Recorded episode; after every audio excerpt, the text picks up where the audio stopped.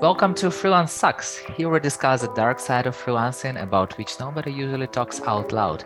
And in this show, we speak with experienced freelancers, and I'm sure listening to their stories helps you prepare for your freelancers' challenges. And my name is Yuri. I'm a community builder at Code Control and 9am.works. And my guest is Slobodan Gajic, a senior freelance JavaScript software developer with nine years of practical experience, co owner of the web design studio, and JavaScript educational content creator with thousands of followers on Instagram, LinkedIn, and YouTube. So, welcome, Slobodan.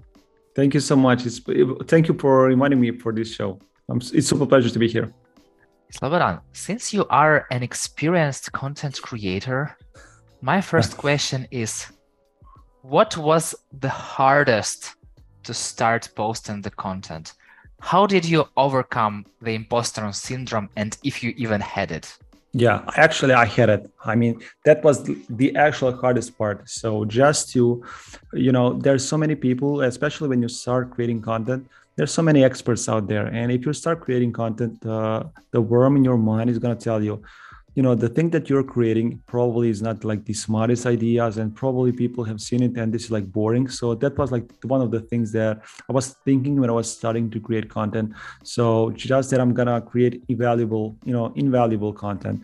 But the bottom line is if you create something that is not valuable or people don't have interest in it most likely they're just gonna ignore it. That's the worst thing that can happen to you. Yeah I can only imagine. And most likely, I, I'm 200% sure that you received some feedbacks like, hey, everyone knows it. What are you doing? Give up doing it. How did you feel about that? Uh, I still I still receive those like uh, uh, those comments. Even now, like the other day, I created like some post about jQuery, you know, and people are who who is using the jQuery? It's like the oldest library, you know, out there. But the thing is that the people are using different technologies, and we are all different. Some people like you know this or that. So if you're trying to please everybody on social media, you're not for social media. I mean not for world entirely i mean generally. If you have your own opinion you really need to be strong about your opinion and you need to be open for discussion and that people are going to disagree with you. There are some some facts about the technologies but there are different things like what is the most popular technology and what is the best? And i mean what's the best? What defines the best? So these things are you know debatable and you just need to be open minded for for it right? Yeah. And for you as a freelance developer, what is the hardest part of being a freelancer? Yeah, uh, for me, the hardest part was especially at the beginning find a job on consistent basis. So, mm-hmm. you know, as a freelancer, you get the freedom of like changing jobs oftenly, and um, you know, you're. I feel like you have more freedom than when you work for a, company full time and you have like only 26 27 days of vacation per year. But when you're a freelancer you can work like maybe 20 hours this week. Um, you know you cannot work like for example like a couple of weeks because you don't have a project or the project has ended or maybe it's limited on time. I don't know. For for for, whatever reason may, uh, it may turn out. But the thing is that for me it was like the most challenging part is to find work immediately after the previous project has ended you know usually how it ended like uh, in practice for me it was either i had a couple of projects running at the same time or i don't have any. That was like my case at the beginning. And how did you manage it? Well you just you just i mean for me like the for me like the the key was to be really passionate about the generally programming and freelancing. And when i don't have a job for me it was like first to improve the skills that i have so that i make my portfolio better. And the second thing is to to always be active on the platform on, on the on the freelancers platform. For example i was using at the beginning upwork and i had that installed on my on my phone. And mm-hmm. i created like this uh, you know these alerts about the, the the jobs and all of that. So i was constantly like sending messages and once the client like like requested me to create like a uh, html page and he sent me a message like in 1 a.m i was sleeping. And when he sent me a message i jumped out of the bed i i took my laptop and i, I was coding like three or four hours.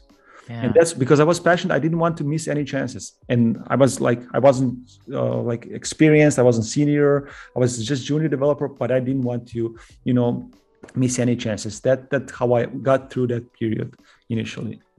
And I feel like you didn't relate on any agencies or recruiters to bring you jobs.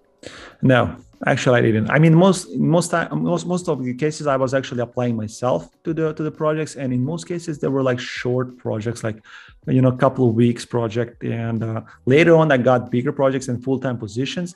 But for majority of time, I was working o- over some platforms. Later, it was like Toptal or mm-hmm. you know the, the, the platform that you're working at as well, and um, A Team and other platforms. But yeah. for majority of time, it was some kind of a platform where I apply myself.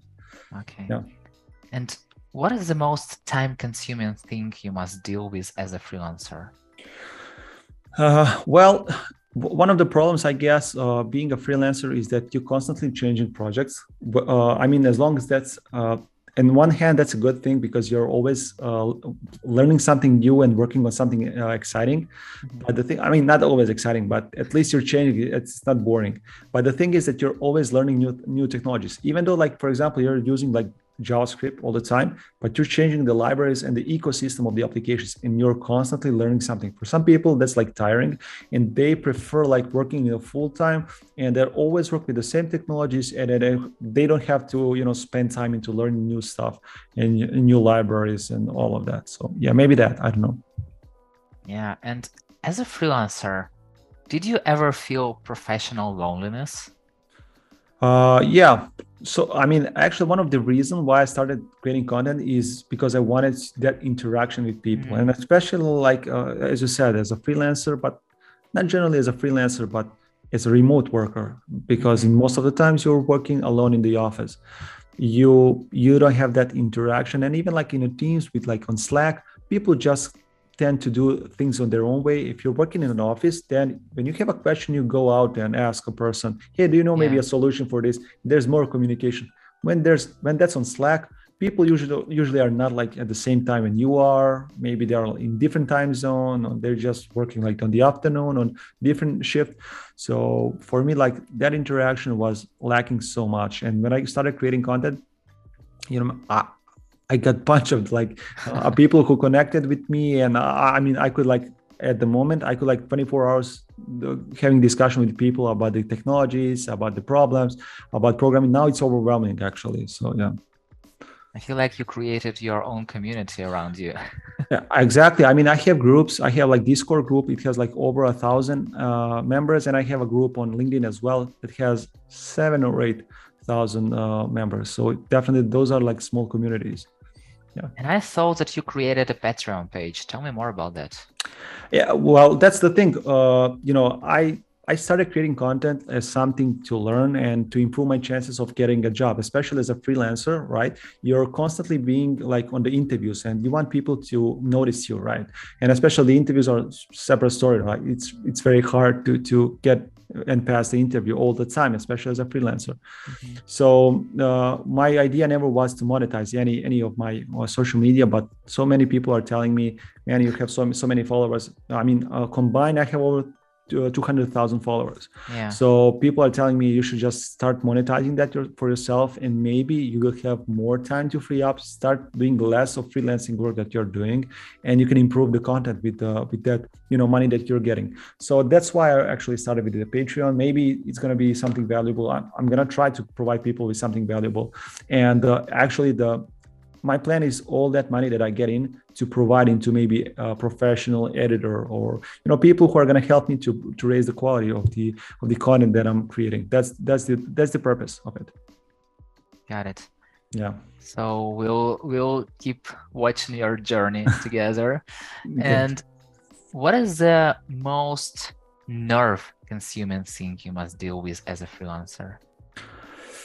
Uh, I guess sometimes you just feel like you don't click with, with a particular team or a mm. project owner, and you just feel like that whatever you do, you're not good enough. I had yeah. a couple of, I mean, I, I didn't, I didn't have uh, many of these, luckily, but I have a couple of them, and you just felt like that they lost uh, trust that I have in, you know, for you, and in most cases, at least for me, was the reason for that is because it, they didn't understand the technology and what it requires. So. Yeah yes sometimes that like uh, sucks because you know that you give your like 150% of yourself and they still you know don't feel like it's you're good enough or you're doing like a, um, you know good work because they don't understand what is the process like of developing something yeah that's that's something that i would yeah say How did you manage those situations? Well, actually, I didn't manage. I tried to uh, to communicate with them with them and just to explain them what it requires. For example, for one of the projects that I had previously, it was like the estimation of the, the actual project, you know, mm-hmm. and the client doesn't understand why it takes so much time. And you can tell him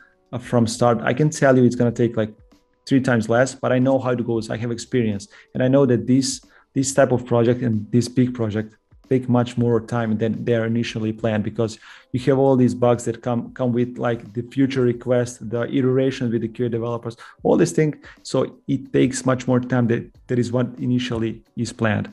And some people just don't understand it but yeah that is how it's i mean luckily that's happened just once or twice in in this in my career. So yeah but it's something that i would you know take a note of. Totally. And if your friend wanted to become a freelancer, yes, what are top three things you'd advise them to consider before doing it? Yes. Uh, first, I I think that he he should he should be able to to sell himself. So being a freelancer you need to have that ability to sell yourself because it's not enough just to have the skills because there's so many people who have skills but still they're struggling to get the project on the constant basis. And at the same time you have so many programmers and so many jobs out there like uh, projects but people are struggling to get connected because the quality is what's missing. So even though you're good uh, if you don't know how to communicate yourself and to sell yourself that's something that you need to reconsider if you want to be a freelancer. If you if you're a person who's gonna get job like you know immediately and you're gonna be satisfied with the project and the salary and all of that maybe you're not for freelancing. So communication uh, being able to sell yourself and to be able to adapt yourself uh, all the time to new technologies and new like libraries and new languages you know new environment new people. So to be adjustable. Those three, three things are like something that i would uh, recommend to people to question do they have these skills to be a successful freelancer?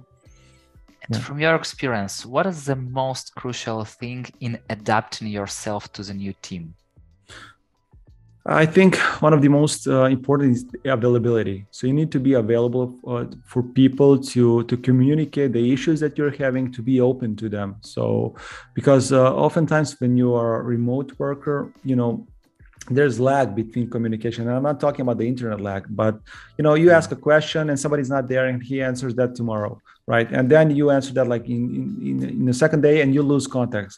But if you're if you try to make yourself available and to try to be there with a team and to just to give yourself 100% that's how you get yourself best integrated. And once you're integrated in the team then you can you know get a little bit loose more and you know because people now know you and you know how team functions and works and you can get a loose a little bit if you know what i mean. Yeah.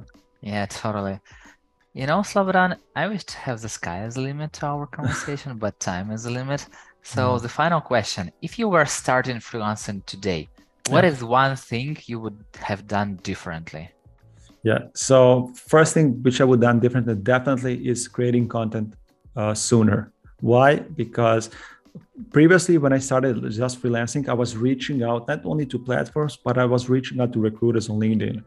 And I got rejected like a thousand times and I never got any like reply back as soon as I started creating content, like I mean, not as soon as, but like in a couple of months, when people start noticing and I got some traction on social media, recruiters started reaching out to me, people with projects, and now they're started chasing me. Not only like recruiters, but all these opportunities and stuff. So for me, if I were like to start creating content like seven years ago, now I would have like who knows, like a million followers, and you know, it would be awesome. But it wasn't. I'm happy that I even started, but that's something that you need to do like to build your online presence. That's the best way to build yourself like as a brand and to be sure that you're going to be recognized and that you're going to get missions and projects you know on regular basis. Yeah, yeah, i totally agree with you. And thank you so much for sharing your challenges experience. Thank you for inviting it's been such a pleasure to hear and learn from you. Likewise likewise Thank you so much for listening. If you like the show, hit the like button or five stars and share it with your friend. That's it. We're done. See you in the next episode.